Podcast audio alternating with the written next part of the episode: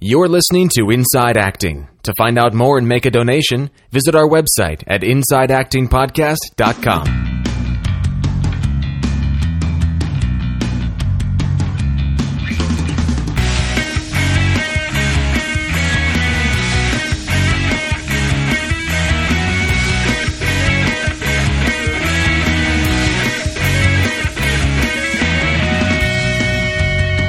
Hello and welcome to episode 97 of Inside Acting. I'm AJ Meyer. And I'm Trevor Elga. And on this podcast, we interview writers, directors, agents, managers, casting directors, casting directors who have become writers and directors. And Well done. I, have thank you. Well we package done. them up into uh, a neat little podcast where we also talk about other stuff in the industry and answer your listener questions and then deliver it to an iTunes near you. It is a neat little podcast. I like that was really good, man. That Oh, was, That was thanks. good for kind of shooting from the hip there. Thanks, appreciate it.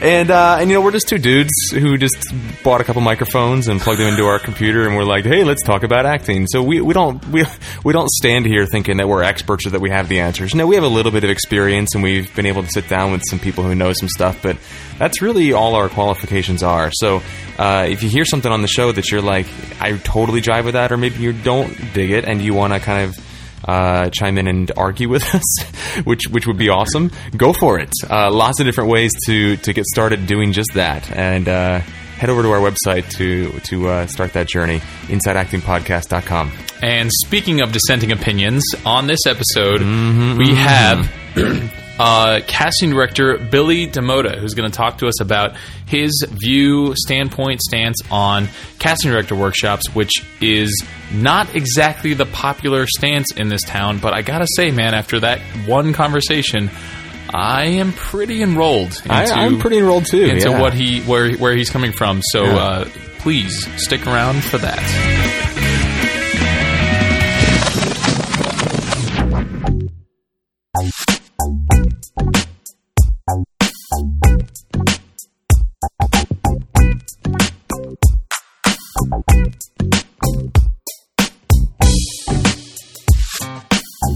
So hey everybody, welcome to episode 97. AJ, what's going on, the, my cen- man? the, cen- the century approacheth. it does. It does. It's What, what's, as- the, what's the word? Cent- centurion, central hmm, episode? Centennial. Cent- thank you. Boom. There it is. Wow, wow. I just yeah. I I, You can always count on me for the big words. I usually do. I only I can only stack together single syllable. so many syllables yeah. at a time. Then it, yeah, then it just becomes I lose myself. Uh, on. centennial episode approacheth. Yes, yes, it, it does. And with that ep- centennial episode, uh, our really exciting, cool live SAG panel event. Yeah, That's right. That's right. And everything is everything is now in place, so we can announce everything, um, including our guests. Though uh, you can find out that information when it goes live on the SAG Foundation website. But um, but yeah, so we're going to have a panel of uh, I think it's four. Uh, people who are on who hold various positions in SAG-AFTRA. Yeah. um, it's going to be recorded live at the SAG building um, as part of the um, SAG Foundation live streaming events that they do um, every few weeks or so. And um, uh, Trevor and I will be hosting it. It'll be live streamed on air. You can also join us by uh, sending us an email to the podcast um, and letting us know that you would like to be there. Um, so it is um, March 12th Yep. at 7.30 p.m.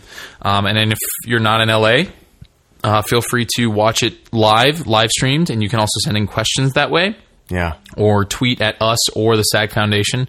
We'll be taking questions from our email, our Twitter feed, uh, the SAG Twitter feed, Facebook, possibly. Facebook, probably, possibly. And of course, people in, in person raising their hand and asking. That's right. And the people that we have on the panel, I, you know, I'm, I don't have their names in front of me, but they're legit. They know their stuff, man. They are. They are. Like super high up. they're the higher ups in the Yeah. uh, in the uh, mm, SAG-AFTRA union world. Yeah. So um, do, do not miss this. If you're in LA, take the opportunity to come on down and, and hang out with us for a night. It should be really really cool. Yeah, it's gonna be a lot of fun. Uh, it's gonna make our 100th episode, and it's also uh, going to provide hopefully a lot of information. We'll get some some mysteries solved because we're really just gonna make the entire thing about the panel and getting questions answered. So I guess the question for our listeners is, what have you always wanted to know about the union? What was what's Yeah. been confusing to you?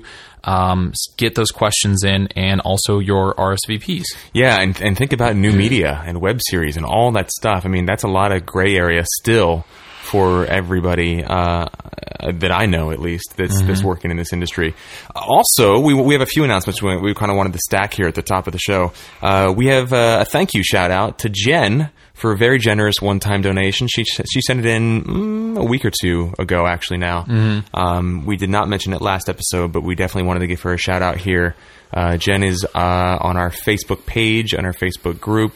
She's uh, communicating with the podcast and, and, and obviously supporting us. And uh, it's just really, really wonderful to uh, have some fuel in the tank. So Yeah. thank you, Jen, very much for uh, keeping us going. The last announcement we have before we really jump into the meat of the episode We is two uh, more, Do we have two more? Oh, we have two more. That's right. So the first one is um, Johnny from uh, the from Ireland, I believe. Um, has a really great website. He's been communicating with the podcast for for the better part of a year now, and he's been really fantastic about you know uh, encouraging words. And he's got a website that he's created called the Film Lobby, and it's online at thefilmlobby.com, and it's basically a networking site for creatives, actors, writers, filmmakers. People of, of that breed, and uh, it looks pretty cool. You know, we've we've had the opportunity to check it out, and uh, I was Johnny was even kind enough to solicit some feedback. So I, I feel at least a little bit responsible for um, at least one of the buttons on the website uh, that I, that I was like, this should be here. And he was like, cool, thanks. And he put it up there like the next day. It was really, it was really cool. But um, it looks like a really This valuable button designed by Trevor Alligator. right. A little watermark copyright. that shit, man. um, so so he uh, he he's been very generously offered our audience uh, a fifty percent discount on like a premium or pro membership over at the Film Lobby. So it's fifty percent off, and the coupon code is IAP two zero one three. So that's IAP twenty thirteen. Um, so uh, head over to the website, check out their premium offerings, and make sure you guys um, consider uh, picking the, that up for 50% off using the uh, Inside Acting exclusive discount. Very cool stuff. Yeah, we should post that on the website with the with the link and everything up there. And then the last, uh, the last announcement we have. Oh yeah. So uh, real quick, in addition to the SAG-AFTRA panel coming up uh, for episode 100 on March 12th, on March 18th, I'm going to be actually delivering a uh, workshop myself on um, uh, listening skills for actors. Um, so. Um, we've talked a little bit about this on earlier episode, but I'm part of a, um, what they call a PhD program in this leadership training stuff that um, Trevor and I have been doing. And part of our, like our big thesis at the end is we get to deliver a workshop. And as an actor, I really wanted to do my workshop for actors. And so I was inspired by some of the things that I was learning, um, specifically about the art form of listening. and I realized that of all the training that I've done, going to UCLA, all the acting classes I've taken, everything I did from junior high on, I have never once seen or taken a workshop on listening for actors. And it's so silly because, you know, we we're always told, oh, acting is reacting and, and you have to be listening to your scene partner and all that stuff. And it's like, okay, great. So I know that I'm supposed to do that, but I realize that no one ever taught, no one ever teaches actors what effective listening is, what it looks like, you know, what the skill set is. So that's what I am going to uh, to create, hopefully. I, I love that, man. I, I just love that idea because I, I, I've learned. I feel like I'm, I'm at a place now in my artistic evolution or whatever where I feel like it's like 90, 95 percent listening. Like that's hmm. the only way to tell the truth is to understand what you're getting from the Yeah. other person or the Well- other people in the scene. And then the other thing, you know, I don't want to give away too much, but the other the other thing, in addition to what you're listening to coming from them, is what the filter is that you're taking it in through. Oh, this is gonna be awesome. It's gonna be good. It's gonna be good. I'm very excited about it. I just put together, I just finalized my outline and got approval from my my mentor in the program. Uh, she took a look at it and was like, "Content is like super solid. All you got to do is like create a couple bullet points here and there." And um, I'm really excited about it. I'm I'm really really excited about it. So March 18th, 7:30 at dum dum dum the Actors Network. For those of you who just listened to episodes. Uh, what is it, 95, and 96? 96, yeah. Kevin E. West's uh, ac- the Actors Network over in West Hollywood. So if you're in Los Angeles or even there's people coming in. I have somebody coming in from San Jose and someone coming in from Colorado to to to attend my my workshop. So, Mm-hmm. So is no is- excuses. As Tony Horton would say, I don't want to hear no excuses from any of you. excuses from any of you. Well, yeah, I don't know if any of them have one DVD. leg, but yeah, yeah, that's right. Plyo DVD, if anybody's wondering. What are Uh, they talking about? so- P90X again? And that's free, yeah. That Uh, yeah, it's totally free. awesome. totally I, I will be there. Mr. Ben Whitehair will be there. Yeah, you're coming. Ben's coming. Ben's dad's coming. That's who's coming in from out of town, from Colorado. So awesome. Um, some of our other listeners, um, Jasmine, who was on randomly on an episode a while back, she's going to be there. Um, yeah, so it's going to be a good time. Sweet, sweet. So uh, into the meat of the episode, then. Eleven minutes later, uh, We had a so lot to announce. We did. We did. This is going to be a really packed episode. So Yes. uh, might we just say now? Feel free to listen to this episode two or three times to get everything out of it because there's a Yeah. lot in here.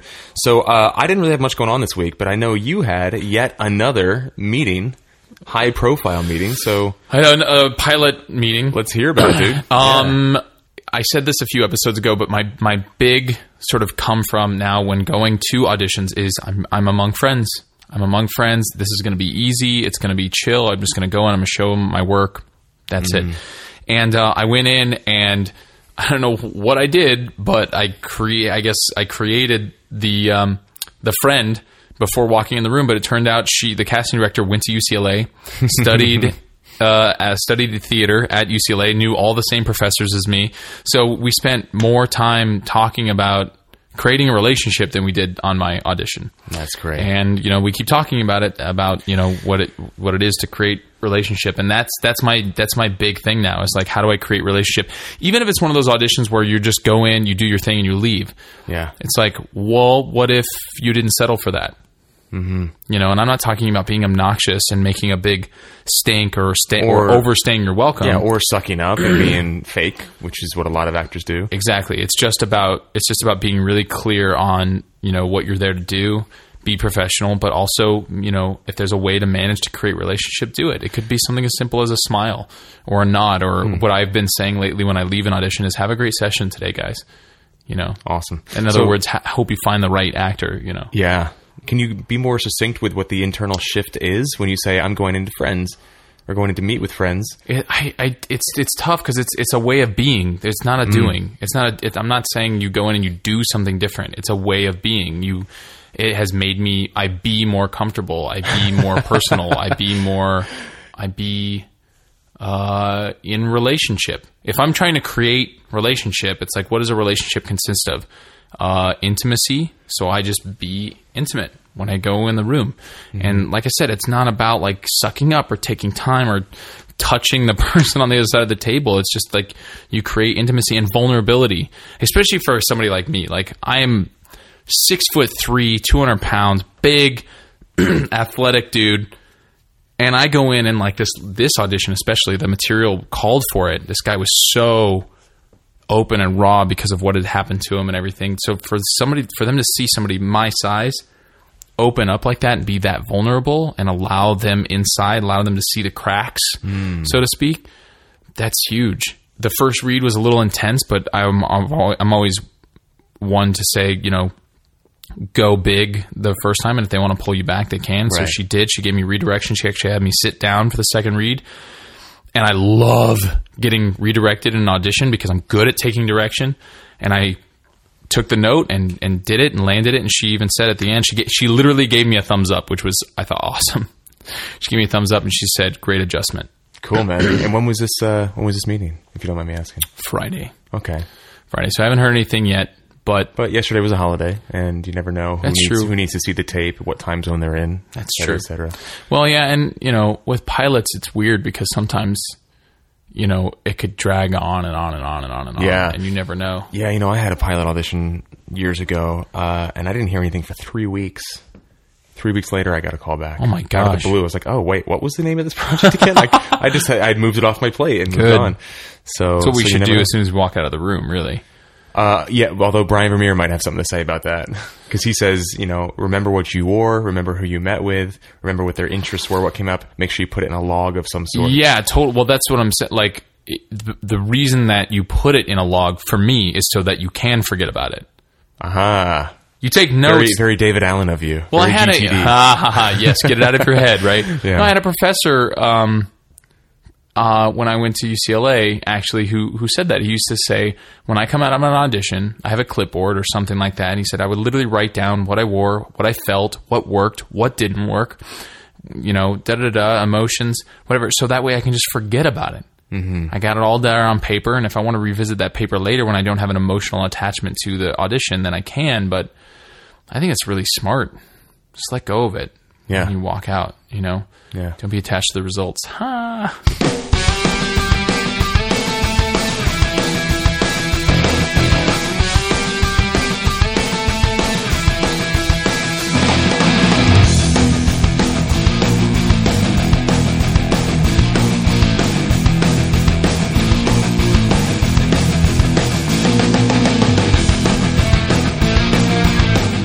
So uh, we have some voicemails and emails that we want to respond to, and we've got about a 13 minute window to do it. So uh, let's rifle through this here. Uh, not to be any disrespect to the people that have, have written in and, and called in, because we definitely value everything that everybody's had to say, and we want to make sure we get it all in. So uh, the first thing, the first thing is from uh, is a voicemail that Christina called in with, and it was such a wonderful, like, just affirming message that she had to share that uh, that I almost don't know what to do with it. Like, do we play it and just kind of toot our own horn, or do we, or do we not? And so anyway, but she It was she a- basically an acknowledgement fest. it was major. It was so sweet to to hear from her Yeah. uh, and really hear you know how this podcast is has benefited her journey. So thank you, Christina, so much for calling in. We listened to, to your to your voicemail uh, twice, I think, actually. Yeah. and it was it was really epic. Uh, Christina basically said, "I have a." I, I, I'm in a minor market, and I kind of want to start my own inside acting type podcast. And uh, she basically said, I, "I guess I'm looking for your blessing or your advice or your or your guidance or something. Um, so right off the bat, I'd say right on, rock on, Blessing go for had. it, go for it. Blessing giveth. I mean, we, we we were talking in the car today, actually, AJ and I, about how wonderful this podcast has been for our careers and so many unanticipated kind of ancillary ways. I mean, so many little things have grown out of this podcast that have completely changed the direction of our careers and our lives and our journeys. So, um, only good things can come out of it. If I was to offer any sort of advice, I would say pay particular attention to sound quality and consistency. Mm-hmm. Um, those are definitely the big lessons: consistency in in terms of release schedule and sound quality. Like I would say, don't compromise on what your product is. Yeah. If, if it's an audio podcast, which Yeah. I, I believe is what she's going for. Yeah, I had this thought of like, well, every we're, we take such care with making sure that it sounds good, and every podcast must be like this. And then a long time ago, it was maybe like we were maybe like a year into the podcast. Somebody wrote in was like, you know, I've always appreciated your show, but also your um, audio quality because you know, and then they gave examples of like other podcasts about the entertainment industry or about acting, and they were like, "Oh, these aren't as good." And I was like, "What?" So I went and listened to them, and they were to- they were totally right. It was like it was actually difficult to listen to. It sounded like the people were on the phone inside a wind tunnel. With bad reception, like With you know what I mean? AT&T. Oh, zing. They're not going to be a sponsor. Um, so so yeah, um, audio good audio quality is uh, a must, and don't don't be afraid to reach out for support. If you have anyone who's willing to, you know, do whatever, be a production coordinator for you. Thank you, Jen. Be a uh, uh, an editor for you, a webmaster for you. Like putting together a team is so supportive. We did it Lone Ranger style or t- Duo Ranger style for a while. Far and too long, yeah. It was far too long, yeah, and it, it kind of uh, what gave us what David Lawrence calls pod fade. Yeah, yeah. It, it was that was definitely a challenge. Is just keeping the, the energy and motivation going a lot of the times because the journey gets hard and it's it's a lot of work.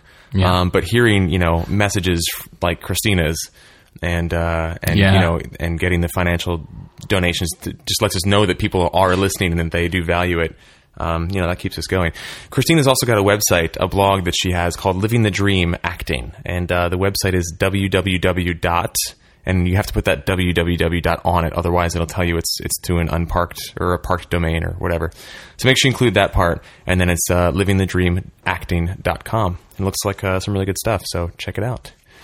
Awesome. So uh, we also got an email from uh, a longtime listener, uh, Catherine Grant Suddy, um, who is often in touch with the podcast via email, via Facebook group, via Twitter. This one was a direct response to what we were talking about. I can't remember what the what was the name of the guy who sent in the email about Seattle? Mike was that his name? Uh, his name was Mike. Yeah, Yeah, so- the, the two Mikes episode. That's right. Yeah. The two Mike. Imagine if we remembered episodes that way. I know.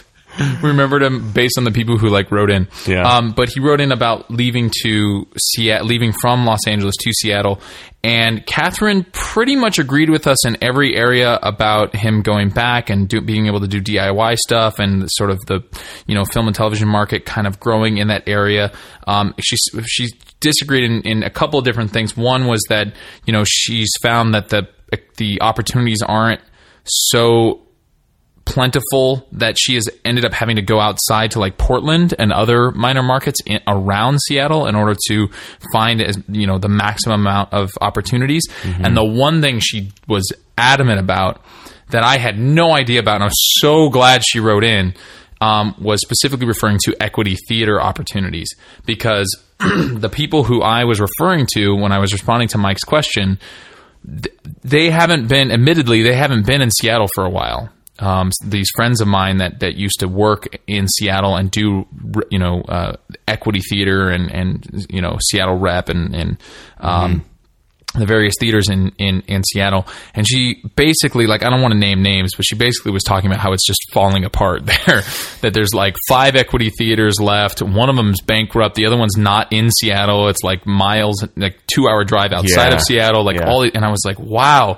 I had no idea. So thank you Catherine for for letting us know cuz uh, like I said, my friends, it's been a while since they since they lived and played uh, in Seattle. Yeah, she she did want to say though that in terms of DIY, Mike is going to be just fine. I mean, especially you know Mike even said that his focus is on you know writing this film, getting this his his own projects made. So, uh, and as we said in that episode, um, I believe he'll be fine wherever he is if he's making his own content.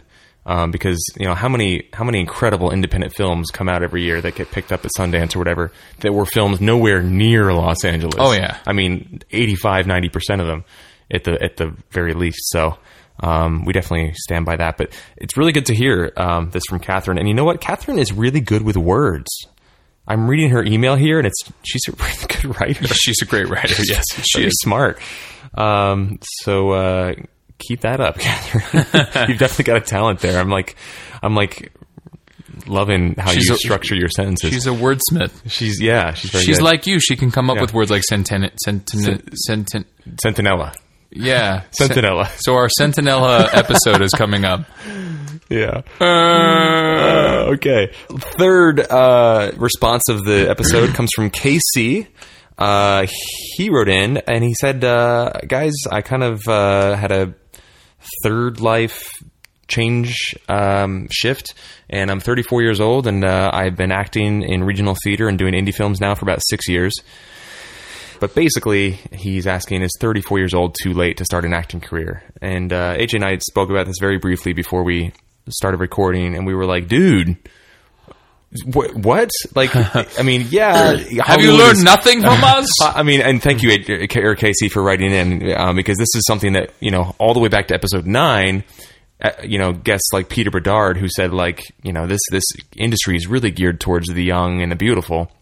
So people who are older uh, are at a disadvantage.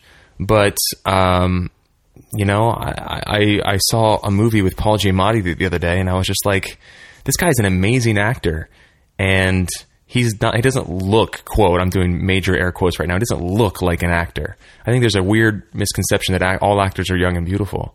Um, and there, you know, like the guy from there's a a guy that Guy Ritchie puts in all his movies. He's like an older guy. He's got grayish hair.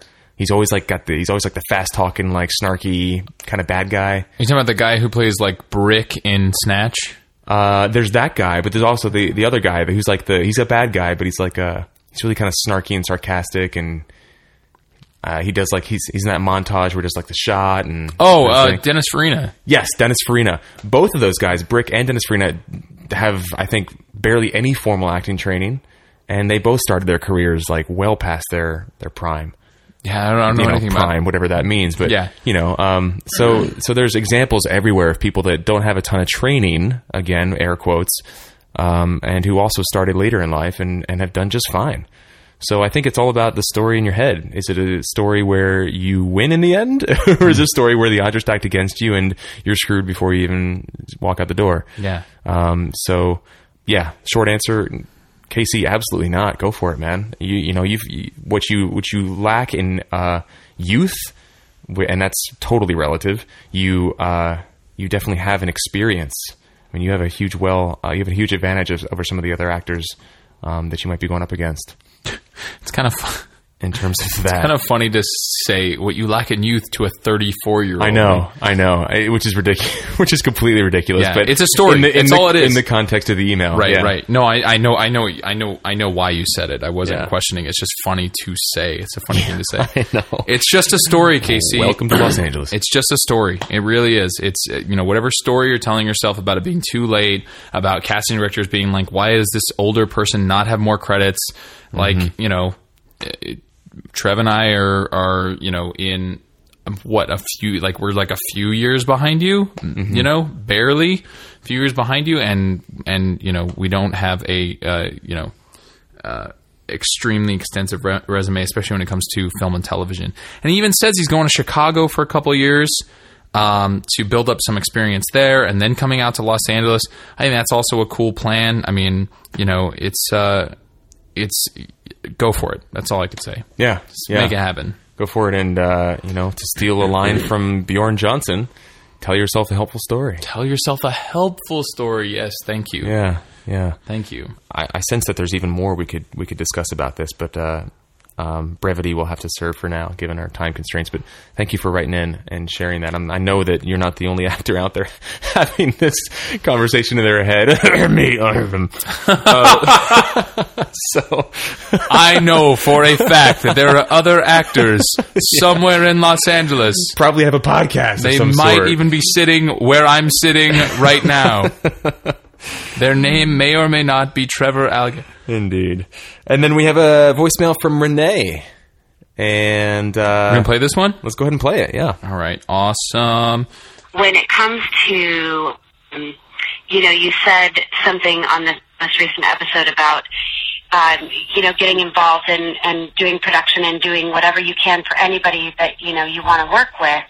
And, uh, my question really is, uh, you know, how, how do you deal with being pigeonholed in that certain, um, role in the in the theater or in film or whatever? Like, how do you avoid uh, uh, them only thinking of you uh, when it comes to production, um, as opposed to an actor or you know various artists of whatever? How do you not uh, become pigeonholed and only viewed with certain people when you work for them in that capacity uh, as just that, and not an actor when that's really what your primary goal is? Cool. So Renee, thank you so much for that question. I know I know you've got a, a response to this, AJ. So let her rip, dude. Yeah, so um, I have a, a few things I want to say. Number one is the power of intention. What is it that you want to create? If you want to be an actor, then just be what you know, whatever. Put it out there. Mm-hmm. Be d- be be completely open, transparent. know that that is your end goal and that is what you want to create. The reason we suggest doing all these other things is because it's one of the many ways you can create relationships with these people. There are other ways as well.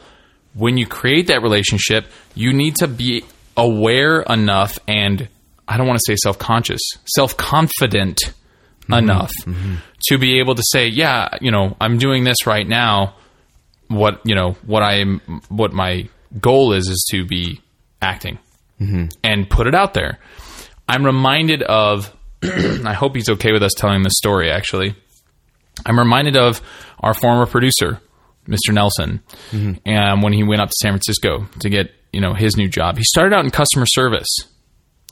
But the entire time he was there, he was always making it very apparent that, he, and and very he was he was vocal about it, and he was shared, and he talked to other people about it that he wanted to get into video production. He wanted to be on the creative side of things. He wanted to be working in in in content creation, mm-hmm. and a position opened up, and they went immediately to him. He has no experience and no formal experience in that, in that area. Um, he hadn't been at the company as long as, as as some other people that may or may not have been interested in, in the job. I don't know who else was interested in the job, and he had kind of an informal interview, but not really. There really wasn't an, an interview process, and he got the job and moved from customer service to video production coordinator. Yeah. So it was really just about him putting it out there. Yeah. Everyone knew that that's what he wanted to do. And so in supporting him and doing that, it was like, oh, we want this, you know, cog to feel happy in this wheel. Let's put him over in this wheel instead of that wheel. Yeah. Right. Yeah. So that was his. It it was his intention. Um, you have a question about that? I, I just want to play devil's advocate. So, what about working with people who are like, you know, I'm, I'm thinking now of like Porter Kelly's issue, you know, where like we want somebody who is going to be a receptionist and not an actor. Mm. Um, and if you want to be an actor, then you can go somewhere else. So that's so funny that you asked that because the third point that I had, which was where exactly where I was going next, is if you're not getting opportunities to do what you want to do where you currently are, leave. Change it up. Change it up. Get out. I know so many. I, I am not going to name names on the podcast, but I was telling Trevor before we started the list of names of friends that we have, mutual friends that Trevor and I Mm-hmm. have, that work in the technical side of theater all the time But who are in Los Angeles, yeah. but they're actually actors and want to be actors and want to act, but they're not doing anything about it.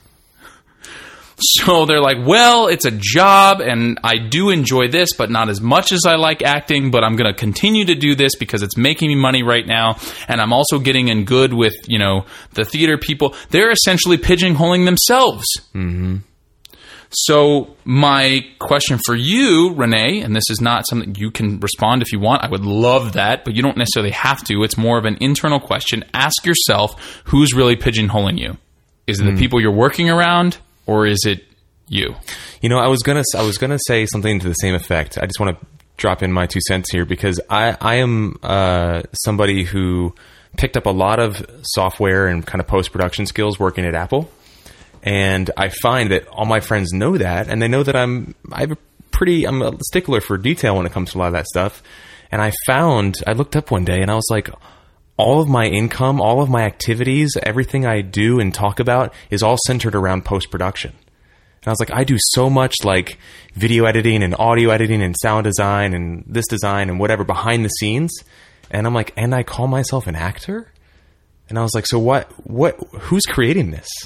You know, like I had a really kind of like heart to heart moment with myself where I was like, Interesting. I was like, this is all because I said so. you know, Yeah. this is all because I said this was okay. That this is what I. So like, wh- where are my actions not lining up with my words? And I got to really look at that, and I was like, okay, cool. So I can make this a priority, or I can make it a means to an end. Mm-hmm. Uh, and I don't think they're mutually exclusive. I mean, we've had guests on the podcast who did it. Woody yeah. Schultz, Yeah, yeah, Woody. example. Yeah, Woody's a great example. So, um, Mark Gant. Mm-hmm. Another good example. Yeah, I think being really transparent with your intention, and you know, if if if they're people, and I mean, if they're people that you want to be working with, they're going to say, "Awesome, I understand that this is a stepping stone for you. Let's see how we can move you in the next production or the next whatever. Let's see if we can move you towards closer to your goal." Because everybody who got somewhere that's in a, a position that's an, an enviable position, again, more air quotes, um, they had to take those same stepping stones. You're not just born into CEO of a of a company. Well, sometimes you are, but it's pretty rare. Most people work their way up from like you know customer support to sales to whatever to whatever to whatever, all the way up to president of the company. Um, so they understand what that's like, and I think there's a lot of people that want to follow or just do the minimum required to get their paycheck, and they don't speak up.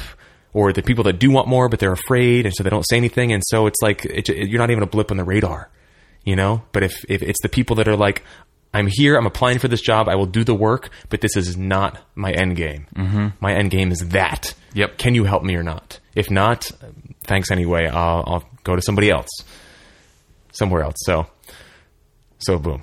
Boom.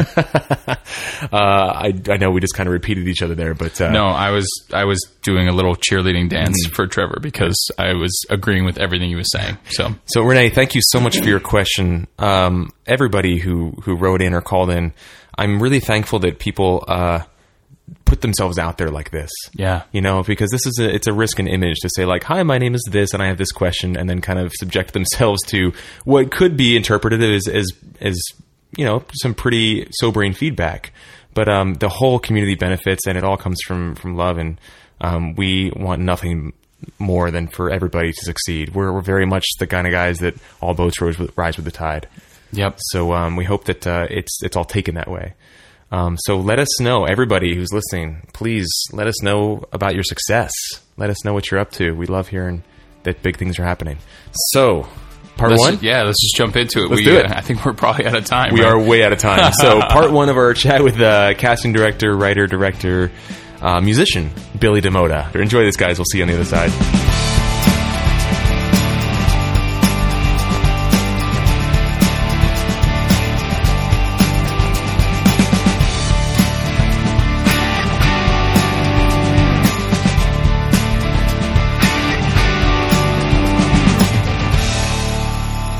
Hey everybody, welcome back. It's Trev, AJ, and Jen, our production coordinator, sitting here across from casting director, writer, director, musician, another multi hyphenate, Billy DaMota. Billy, thank you for being here. That's my pleasure. or rather, or rather, thank you for having us in your Yeah. home. Thank you for being here. So, Billy, we're really excited to sit down with you, not only to kind of to hear your experience in all these different kind of facets of the industry, but also to um, to really talk about because I just I happened to stumble across the trailer for your film Posey a Oh. couple days ago, just completely accidentally, and I was like, oh, cool! Billy not only directed this but wrote it as well. Right. So, um, so you've you've had your hands in a lot of different areas, and so, I have. This is the first time, though, that I have decided to get behind the camera as a, as a director. I've, I've been a, a director in a certain sense for 28 years as a casting director. Usually, the stuff that you do in a casting office is the stuff that winds up on screen. The people that you bring back for callbacks and the, the way you direct them is usually part part of their the performance that that ultimately winds up in the movie or the TV show or whatever I'm working on. So I'm I'm used to directing actors. Um, I'm not used to. I don't think I don't think I ever anticipated how much work it is to be a director on a movie, though. Sure. Even a short film. I mean, the film was a three day, four day shoot, and um, and it was a lot of work. And I'm still working on it now. I'm working on the festival circuit, but I did everything from producing the thing to helping cast it, device cast the movie, and and I was her partner on this one. She's my partner in uh, in casting. And uh, I directed it. I wrote it. I uh, sort of production coordinated it. I crewed it up. I found all the locations, and and so I realized it was a lot more work than I anticipated. But Yeah. you know, would I do it again? No. Oh wow. okay, No, no, no. I might do it again. The- Cool. Here's the thing: if somebody just said, "Billy, come in and direct our movie," if I could just yell action and cut and go home, I'd be happy with that. But you know, producing a movie, which is you know, and I I'm not the kind of guy that I mean, I have a in my business I have three employees, and so for me to micromanage my business, it's okay. But for me to try to do that on a on a huge, you know, I'm a control freak. So for me to try to do that when I've got literally hundred people working for me was a little bit tough. So I had to learn how to delegate, and that was that was the hardest part. The art of delegation. Yes, yeah. it was it was tough. But yeah. So so on that note, let's let's rewind all the way back to the beginning and talk about um, how you got involved in this industry because uh, it doesn't seem like a sane choice for most people. So what brought you here and uh, what's kept you here? Oh, I think it's a sane choice. I mean, here's the thing: is that if you love your job, which I do, um, it, you know, it's it's the best thing that could happen to you. I mean, there are people that are that are stressed out, and no, no matter what they do, no matter how much money they're making, or how much power or or prestige they have in their in their line of employment. You know, I happen to love actors. I love people. I love movies, and what better combination, you know, to to be able to to to get in the middle of that. Um, I started out as an artist, as a musician, growing up in San Francisco. And so when I moved here in the 70s, uh, I wanted to be a big rock and roll guitar god. And um, disco happened, Damn disco. which kind of which fucked me up. Uh, you know, the thing is, is all the live clubs kind of dried up, and all the discotheques sort of popped up, and I wound up selling shoes. You know, like an actor waits tables, musicians sell things because the hours are good. So I got into the retail business, and I became very good at it. And I sort of moved away from, excuse me, moved away from my art. And uh, in 1985, 80, end of 84, uh, I was friends with a woman named Jackie Burch, and she was a casting director. And she was working on a movie called Mask with uh, Eric Stoltz and Laura Dern, Weird Science, uh, you know, really fun movies. And I said, Hey, how do you do that? I like that. I was selling cars at Beverly Hills Porsche Audi. So I said, I want to do that. I like actors. I like movies. She said, okay, come work for me for free. So, so I did. And um, I literally, I had a little nest egg put together. And my wife at the time uh, decided to go to night school and work days so she could support the family. And I started a new career. I worked as an intern for Jackie for six months for free. Commando, Predator, The Running Man, uh, all the Arnold Wow. movies, uh, Project X with Yeah. Matthew Broderick and uh, and um, Helen Hunt, Three Amigos. Yeah, after after six months, she started paying me, and uh, you know, I I basically replaced her assistant, and I worked with her for a couple, two and a half years. Uh, she took a break to have a baby, and uh, I wound up starting my own company. Actually, I became an agent for a while. What happens is when you're when you're when you're starting to look for your own gig as a casting director, it, it you know you you try to develop relationships when you're an assistant, and an associate, but uh, I didn't. You know, it wasn't happening right away. So I I thought I might get into the agent side, but I realized that I hate selling stuff and I love buying stuff. So. So the And, agent uh, did the agent thing pan out then? Is that what? The I'm little agent thing did not pan Did out. No, no, I Okay. stopped being Yeah, an agent. Okay. Did you ever think that you'd end up uh, being a casting director when you were younger? Um, no, I don't. I mean, I don't think anybody plans to be a casting director. It's sort of an accidental job. It's the kind of job where a lot of a lot of casting directors, you know, used to be actors. Mm-hmm. They couldn't get Yeah. a job Yeah. as an actor, so they wound up, you know, working as assistants and moving up the food chain and realized, hey, it's nice to have a little bit of control and a little bit of power and you know and you know they- Sure. and- Influence. Yeah. influence, and uh, sometimes they abuse it, sometimes they don't.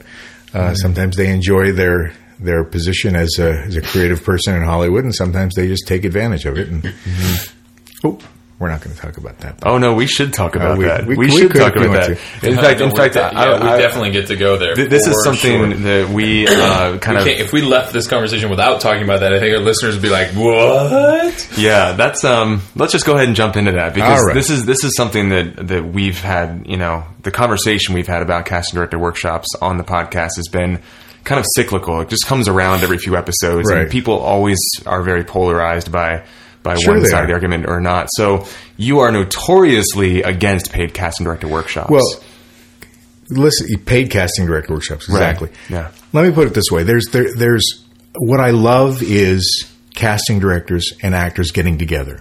I mean, I, I think there's no better dynamic than that. Uh, actors need casting directors to further their career. Casting directors need actors to make them the best casting directors they can be. I, I wouldn't have my job if it wasn't for Trevor and AJ and Jen.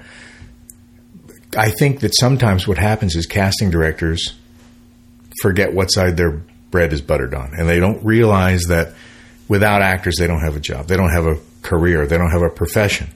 And when you abuse that, when you take advantage of that, I don't know, you necessarily, you know, sort of muddy the waters of that kind of great pure relationship that actors and casting directors or any industry people can have with each other. It's the only indus- it's the only profession that I know of that charges its the people that they're in a position to hire for a job.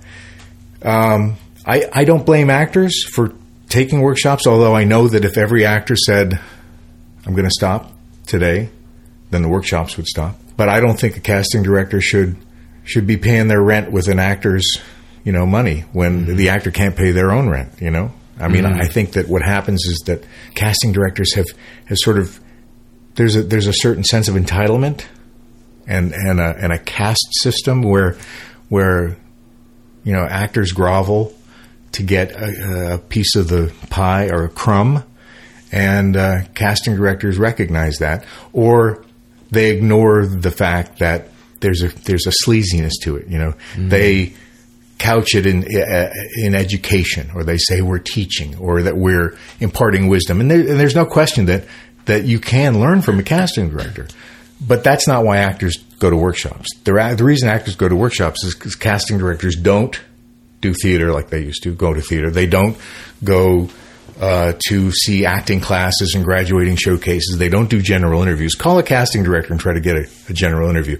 Have your agent call a casting director and try to get a general interview. It's like, Yeah, you know, it don't happen anymore. It doesn't happen, and the reason it doesn't happen is because it's sort of a when you the the, the problem is is that when you when you when you continue to support a system that charges the actors and that pays the casting directors, then it continues to grow and turns into a monster, and then the the way it used to be doesn't exist anymore. You know, there are actors in this town that have been here uh, that when they when they came here, all they knew were casting director workshops. So they started 20 years ago. So a lot of actors that are that are that haven't been here for more than 15 or 20 years, that's all they know.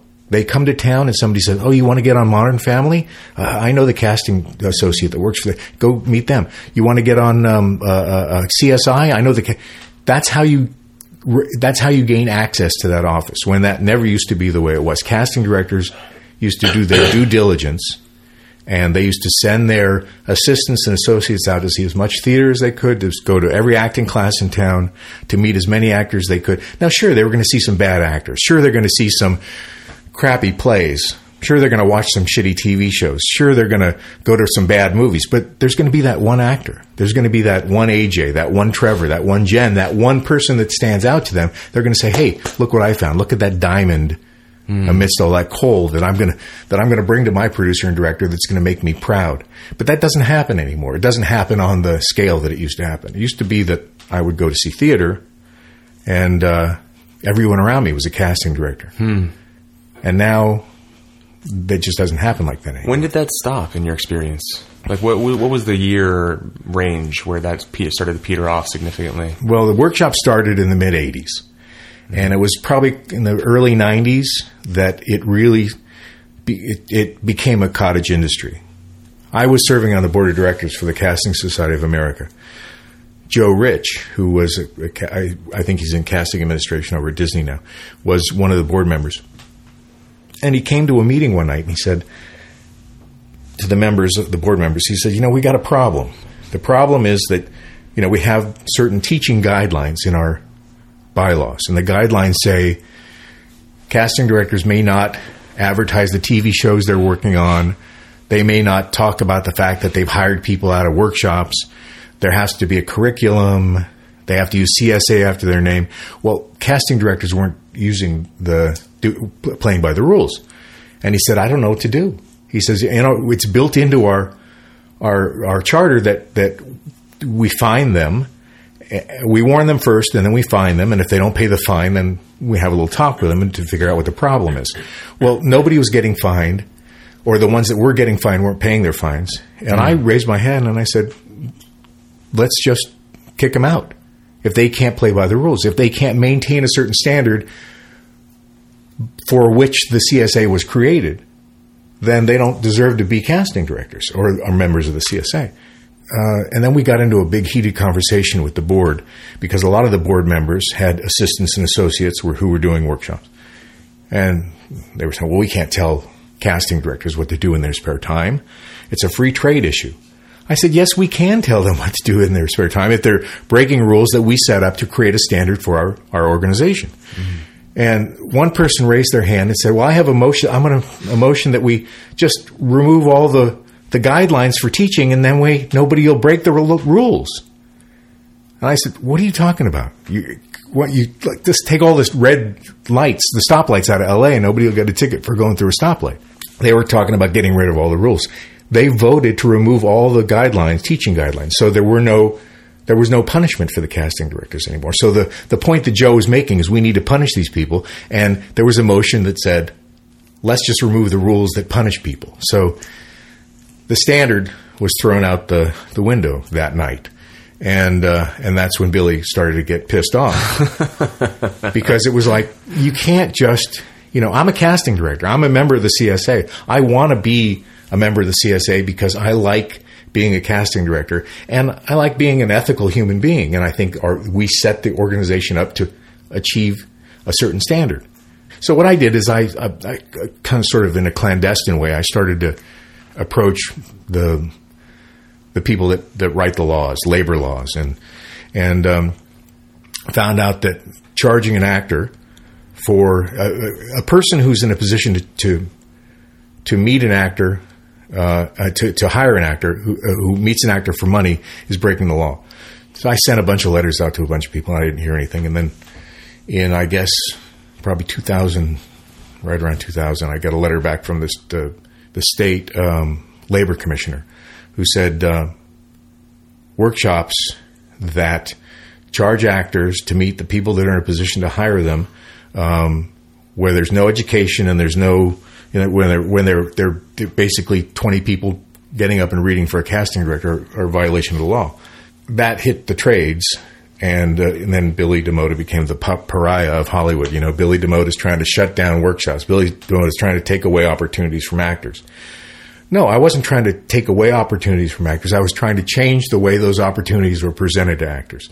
That an actor shouldn't have to pay 30 or 40 or 50 or 75 or $95 or $250 to meet a casting director or a group of casting directors to perform. And every single person in this town, no matter what you say or how you think, they know they're paying for a job interview. They know they're paying for access to that office.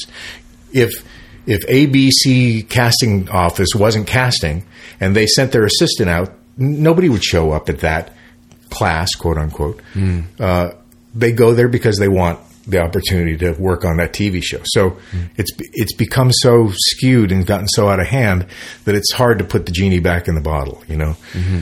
So I mean, I don't know how it gets better. The only way it gets better is by awareness, and so I've sort of continued to create a, an awareness without, you know, I don't know. I'm still making noise, but you know, not making as much legal noise as I used to because it seems like the law doesn't really care. I think it's really a thing where the actors have to say, you know what, I I shouldn't be paying a casting director to meet them. They should be mm-hmm. paying to meet me. Hmm.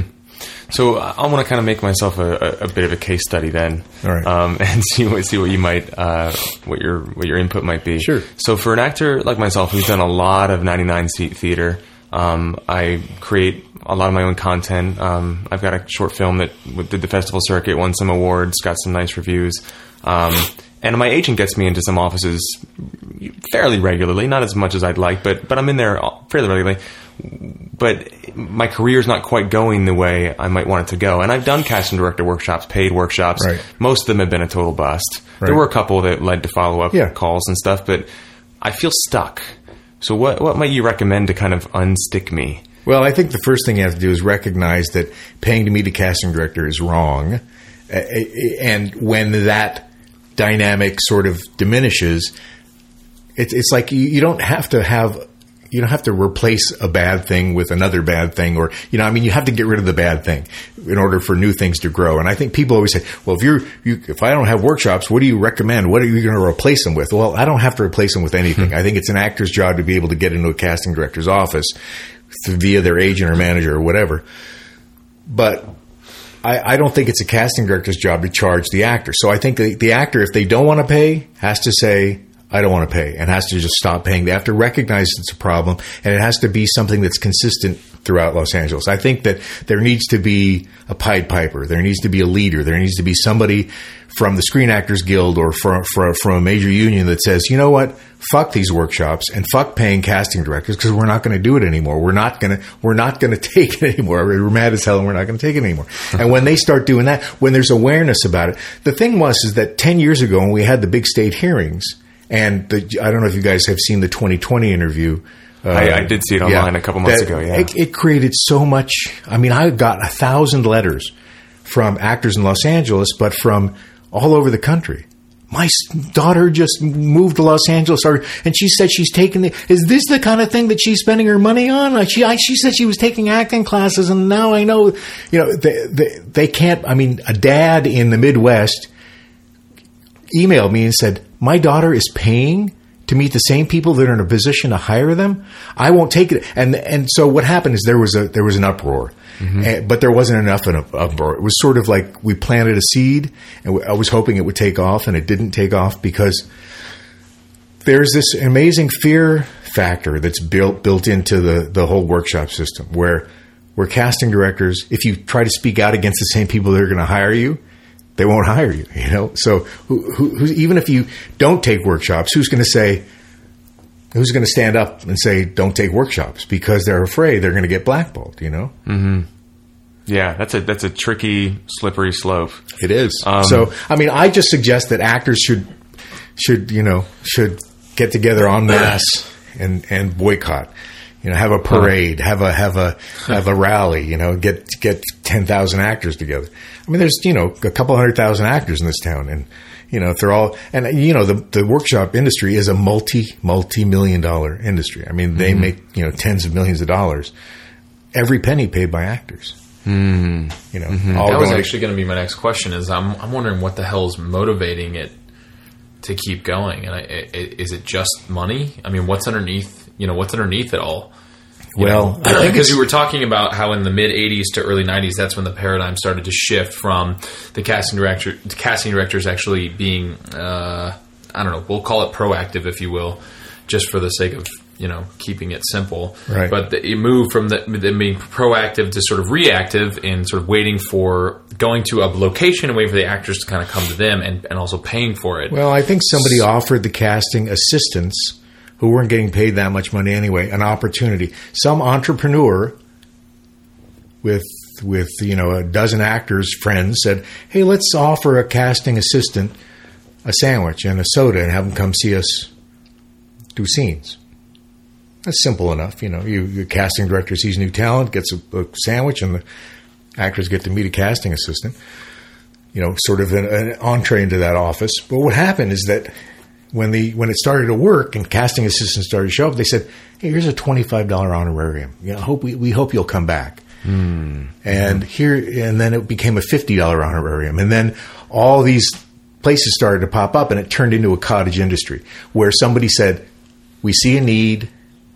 We see a need not being filled, and we're going to we're going to be the conduit to fill, help fill it. Mm-hmm. I think what happened is that and what happens with a lot of people is your morals sort of go out the window when you see a paycheck there. It happened to me. I said, wow, 25 bucks. That's cool. I could use that. I'm an assistant. I'm not making that much money, making 500 bucks a week. And then I realized I'm, I, my job depends on these actors. And I stopped doing it. But there's a, you know, there's a saying, it's hard to get a man to understand something when his salary depends on not understanding it. Mm-hmm. So what happens is a lot of people just sort of ignore the the the the the fact that they're being bribed or being you know you know sort of like cajoled with cash into you know into into recognizing actors you know? I mean I just so I mean I so so it changed I think it was a subtle change but it's sort of like payola you know? It's like in the record industry in the 50s it was like nobody said okay here's I'm going to walk in and give this DJ 50 bucks to pay my rec to play my record. But you know what happened is like somebody was probably taking somebody to lunch one day and said hey here's my my uh, my new artist's record. Will you take a look at it? Well if it was a nicer lunch maybe he would take a closer look at it. And then maybe it turned into a little bit of cash in a lunch you know so I mean those things happen So, so is there is there a standard to these work? I mean, I feel like every time I turn around, there's a new casting director workshop place popping up, and a lot of them are run by actors, Right. Making that their day job. So, is there a standard, or is this is there some sort of qualification, or is this just something people anybody could do? yeah anybody could do it So, I, I could just go out and say, hey, you know, like let me contact a bunch of casting directors and say, I'll, I'll give you three four hundred bucks if you come in and see these actors at this Yeah. place on Tuesday Yeah, night. yeah. You can start be it. out with casting directors like. Oh no, I'm not going to mention her name. the one who does a dozen workshops a month at 300 bucks a pop. you know, I mean, there's it's a it's a big it's a big industry. You know, casting directors make a lot of money. Casting assistants make a lot of money. I talked to a casting assistant about six or eight months ago who said that she was planning her Hawaiian vacation, and she she wanted to take a couple extra workshops so she could make sure she had enough money for a nicer hotel. I talked to hmm. I saw somebody's posted about a year ago that they got their new Range Rover and were were making ju- making the lease payments with their casting director workshop salary. Hmm. So you know, it's like actors can't afford to you know to to buy top ramen, and these casting assistants, you know, sometimes casting associates or assistants that, that were answering phones a year ago, you know, are taking mm-hmm. advantage of actors. So yeah, anybody can do it. You can do it. Mm-hmm. I'd go to your workshop. But see, that's but here's the thing: is that if you set up an alternative, and, and by the way, just so you know, if you set up alternatives, the workshop industry has they're like the mafia. They'll try to shut you down. When I the, the reason the SAG, you know, the SAG Foundation workshops mm-hmm. are Yeah. a direct result of my efforts in the wor- workshop hearings 10 years ago. What happened is, is I got the CSA and the Screen Actors Guild embarrassed enough to do their job to actually put something together to give actors free opportunity. So the SAG Foundation is a direct result of that. The workshops tried to stop it. The workshops didn't like the SAG Foundation workshops because they were free to actors. Actors didn't have to pay. And when actors didn't have to pay to meet so and so, then then in, in at the SAG Foundation, then they weren't going to pay to meet them at uh, at the workshop, which was going to diminish a workshop's um, income. So they fought tooth and nail in the beginning to try to stop the SAG Foundation from offering free workshops, and it happens all the time. My philosophy is that every actor should tr- try to figure out how to how to create opportunities to to bring casting directors in to meet actors for free. The entrepreneurs, the same entrepreneurs that are paying casting directors. Now, again, remember, it's not. I don't think a greedy actor that's trying to do this. I think it starts out with I want to meet a casting director. I want to be on their TV show. I want to get into their office. I want to be able to read for a a day player role, hmm. a small role. I want to I want to do anything. So how do they get in there? If they can't get in there, their agent can't get them in there, and their manager can't get them in there, then they invite them to come meet them in a workshop, and they pay them. So it's the I think it's the greed of the, ca- the uh, casting director should say, "Oh, I'd love to come by and see your actors. I need to meet new actors. I'll come by and see your twenty actors, not for three or four hundred bucks, but because it's part of my job." So that's the kind of thing I'd like to see. That dynamic. So as I started this conversation, actors want to meet casting directors, casting directors want to meet actors. But I think we need to take the the money out of it. Uh, you know, a couple of these workshops that I've been to, the the cast director has said specifically, like, this is how I find my actors. Yeah, I know. In fact, there that's um, there are uh, there they, they put them in their ads. Uh, the workshops put them in their ads that say, you know, uh, casts, ha, you know, cast twenty actors a year. There's a I'm trying to remember the casting director's name. He's uh, um, actually maybe I shouldn't mention names, but he uh, he put out an ad on one of on Actors West or something that said that said last year we cast 50 actors out of our workshops. Imagine how many got interviews. You know, I mean, how do you say that? You know, um, you know, another workshop put up a thing that said um, Carolyn Leem of when she was casting Jimmy, Jimmy Kimmel Live casts uh, you know right out of workshops. Twenty nine dollars tonight. You know, how more obvious can you get? Mm-hmm. So mm-hmm. you know, it's it, it- that's the way they, they. The reason they advertise that is because that's what keeps putting asses in the seat. I have no idea if they really cast anybody out of workshops. I have no idea what the numbers are. I know that in my research that we did ten years ago, that 1.6 percent of the actors Yeah. that actually pay for workshops get jobs out of workshops, which is about the same percentage of people that don't pay for workshops. Yeah, I was just going to say, I just remember seeing your billboard a few minutes ago. And Yeah, yeah, 1.6%. right. You know, and I guess that's that's probably about accurate because you know I subscribe to a couple of the newsletters from these mm-hmm. these casting places, and they regularly put a, a, a success section in their newsletter, like who's been called in by what casting Right. director. And it does seem there are a handful of casting directors that consistently call people in for workshops. Right. I don't hear about the bookings, but I do hear about the interviews. Right. So from that perspective, uh, it costs money, which sucks, but it, does seem like it's a great way to build a relationship with that office.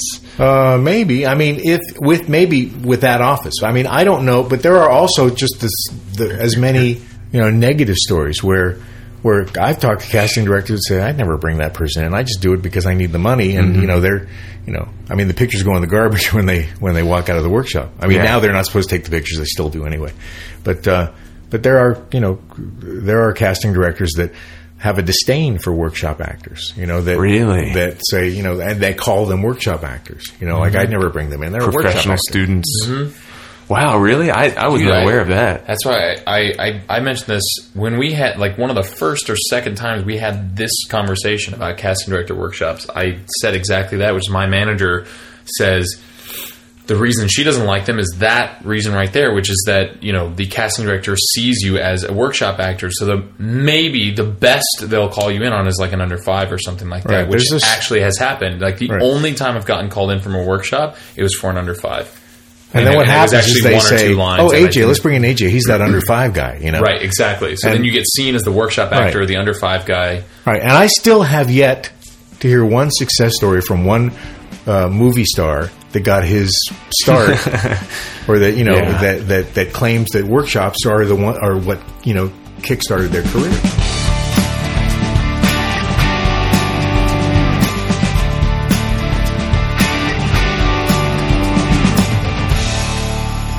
All right, there it is. There it is. It's funny because, you start know- the letters now. we we started the the interview and we were like, so tell us a little bit about this and that, and then the caster thing came up and we were like, we both we looked at each other and we were like, let's let's just do this. Let's just let's this just is why it. we're here. Like, come on. Let's just This let's is- talk about this. this Let's is why we're here. Open this can of worms. Yeah. and Yeah, uh, totally. You know, I, I went into this interview, um, the first part of it here at least, thinking, you know, I, I've got some counterpoints that I want to bring up. Uh, and uh, he hit them all before I even had a chance to say them, and I was like, "Wow, yeah, that, yeah, oh, yeah, oh, shit, uh huh, Interesting. crap." Do you remember what some of them were? Um, yeah, one of them was, um, you know, how do you build a relationship with uh, with with a, with a casting office? Actually, I think I did say this. How do you build a relationship with a casting office? Um, because a lot of times you're just reliant on your agent or the goodwill of a friend or luck or a network, Yeah. you know, a relationship, whatever, to get you in there. Um, when I could pay once to see them, and then boom, they've seen me, and I feel legitimate, kind of sending a postcard every six Yeah. weeks to them. So there's that. I think I think his I think his whole come from is like that that mindset sort of plays into the current system, and that what really needs to happen is that the entire system come come down or or, Yeah. or revert back to the way that things you mm-hmm. know were were were before. What I thought was fascinating was the whole conversation he talks about when the board of the CSA was ta- you know sitting around talking about it, and they were just like, "No, let's just throw all these rules out the window." And then I thought, well, wait a second the rule, and this is actually something that he has been talking about lately, and he even says in the interview, "I haven't been as vocally, I haven't been as vo- as um, as loud vocally with regards to the law." But what's interesting to me is the rules for the, the CSA may have thrown those rules out the window, but the California labor laws haven't changed, and you still can't charge someone for you know seeing for for for them getting the opportunity to possibly be employed by you. Do you know what I mean? I, I know, and I think maybe they're maybe the loophole there is is that they're not actually doing the hiring. The producers are. You know, I don't know, but it's a it is a really slippery slope, which I think you said in the in the Yeah. interview. If, if not in the first half, then certainly in the second. So. Yeah, yeah. Uh, so uh, start your emails, ladies and gentlemen. Start your emails. Start your letters. I'm This sure is always gonna- a, a slightly contentious subject, and I'm so glad that we had this conversation. I, Yeah. you know, uh, I was a little hesitant actually to go into this this dialogue for some reason or another that I can't even remember now, and I'm so glad that we that we did sit down with him. Well, you know, it, it, it may start a um a, a bit of a it may start a crazy conversation on the podcast, but that's what we're here for. That's the I platform, you know. So totally. I hope it does. Yeah, exactly. So, what is your pick of the week, dude? Um, so my pick of the week is uh, an uh, I don't know if it's an Android app. I haven't checked, but I know it's an iOS app. and I know this is like something that I always do, uh, pick an app, but this one's actually really fun. It's called Vine. Have you heard about Yeah, this? yeah. Yeah, I've seen a lot Uh, of Vine videos on my Twitter feed. And stuff. Yeah, it's a lot of fun. It's really silly, but it's a lot of fun. It's sort of like Instagram meets I don't know video. It's like video Instagram. So Instagram is to photography what Vine is to video. Um, so essentially, you just take these like minute long videos. It, it, the the way that it records is really cool. You just basically point your camera at whatever it is, and if you hold, if you're holding your finger down, it records, and if you take your finger off, it stops. So it automatically patches together whatever you point your camera at and hold your finger down on. So I can point the camera at you, hold my finger down for five seconds, point the camera at me, hold my finger down for five seconds, and then we'll automatically patch those two together into a 10 second video. You're following people, they're following you. It's very much like Instagram except video. Interesting. So, so does it break the video up into like one second chunks or two second chunks, or how does it? How does it? It's uh, what, however long you were holding your finger down on the screen. Oh, so it could be a five second chunk and then like a twenty millisecond chunk. yeah, yeah, and then Oh. a 20 second chunk, and then a 30 second chunk. So what's the limit for the actual video? I think it's a minute total. Minute total. Okay. or 30 seconds total or something like that. Um, and then once it's all patched together, you upload it and then it, are you using it right now? Trevor just started pointing a camera at me and it, even as an actor, I'm feeling a little uncomfortable. Done. Okay, it's over. Don't don't make it weird. Um, Let it happen. how interesting, man. Yeah, I've seen this, and I, I've I've been hesitant to actually download that app because I'm like, oh man, here's another like major time suck. But it does look so cool, so I'm like, So maybe I should fun. totally jump on It's that so much bandwagon. fun. Anyway, sorry for wasting everyone's time. sorry for putting another roadblock between you and your dreams. Well, this this is what happened. Yeah, this is what happens with me. Is I'm like I'm like, oh, that thing's a waste of time. I'm not gonna do that. And like three months later, I'm like, hey, have you guys seen this new app? And everyone's like, dude, we told you about that three months ago. And I'm like, oh yeah. Uh-huh. I, it's it's it's just how my brain works. It's Did Not I something I'm talked about proud of. that? I talked about that cartoon that I saw one time. I think I talked about this on the podcast where there's like this little stick figure man, and it's like an arrow pointing to him, and it says like me or or you, and he's running, and like on the right side of the picture it says you know my like life goals. Like he's running towards his life goals, and then there's this little tiny like pit that he has to jump over, but that pit grows and it's like gi- this ginormous hole underneath the surface, and inside the hole is the internet. that's funny because it's true. It's funny 'cause it's Wow. true. Wow. Welcome to our generation. Yeah. No, but it's a tool. I use it to like connect with like uh, other Yeah, people and casting directors. I and- I am really learning that there is a lot of self discipline required if you're going to have broadband at your house. Like, you know what I mean? You've got Yeah. to have a lot of discipline, and and that's why I use the. Uh, we talked about this many episodes ago, but the 60 60 30 solution to just l- remind me when I'm getting off track, and and once that timer goes off, and I'm like, oh shit, did I really use this 50 minute chunk or not? Um, I get to take a sobering look at. Uh, Wow. Yeah. feedback. Indeed. Indeed. Your pick of the week, my friend. My pick of the week is a book.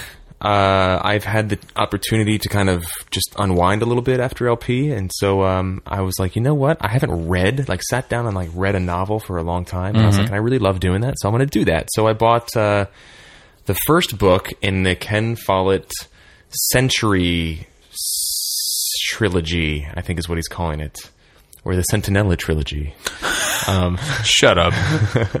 uh, and it's called Fall of Giants. And uh, Ken Follett wrote my favorite book ever, which is Pillars of the Earth.